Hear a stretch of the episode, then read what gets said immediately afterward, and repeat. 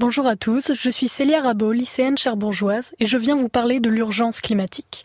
En 20 ans, la banquise a perdu l'équivalent de trois fois la superficie de la France. En 20 ans, la température du globe a augmenté de 1 degré. En 20 ans, le niveau des océans s'est élevé de 8 cm. Dans 32 ans, il y aura 250 millions de réfugiés climatiques, soit une crise migratoire 125 fois plus importante que celle en Europe. C'est suite à l'appel de la jeune Greta Thunberg que la jeunesse a décidé de se mobiliser contre ce fléau. Partout dans le monde, des jeunes ont fait preuve de désobéissance civile en manifestant pendant les cours afin de rallier les foules à leur cause. Vous aussi qui m'écoutez, engagez-vous dans ce combat. Engagez-vous pour vos enfants et pour votre avenir. Engagez-vous. Vite. Il ne reste que 13 ans pour inverser le cours des choses. 13 ans pour modifier la structure même de notre économie, de nos villes, de notre société de surconsommation, de nos vies.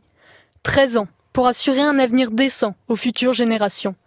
Si les jeunes sont les plus promptes à alerter, c'est parce qu'ils savent que c'est leur avenir qui est hypothéqué dans l'indifférence générale, parce qu'ils savent que le changement doit venir d'eux.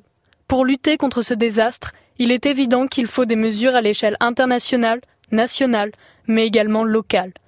Erwan Leflot et Aïcha Marchand, deux lycéens du lycée Jean-François Millet à Cherbourg, ont créé une association écologiste nommée Earth Will Survive. Ils ont participé à l'organisation de la marche pour le climat du vendredi 15 mars et de nombreux projets sont à l'ordre du jour.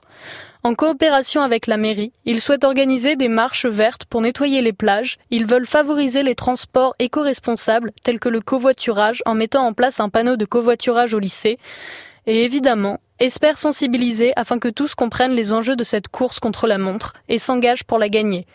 Aujourd'hui, nombreux sont ceux à vouloir remettre au lendemain la question du réchauffement climatique.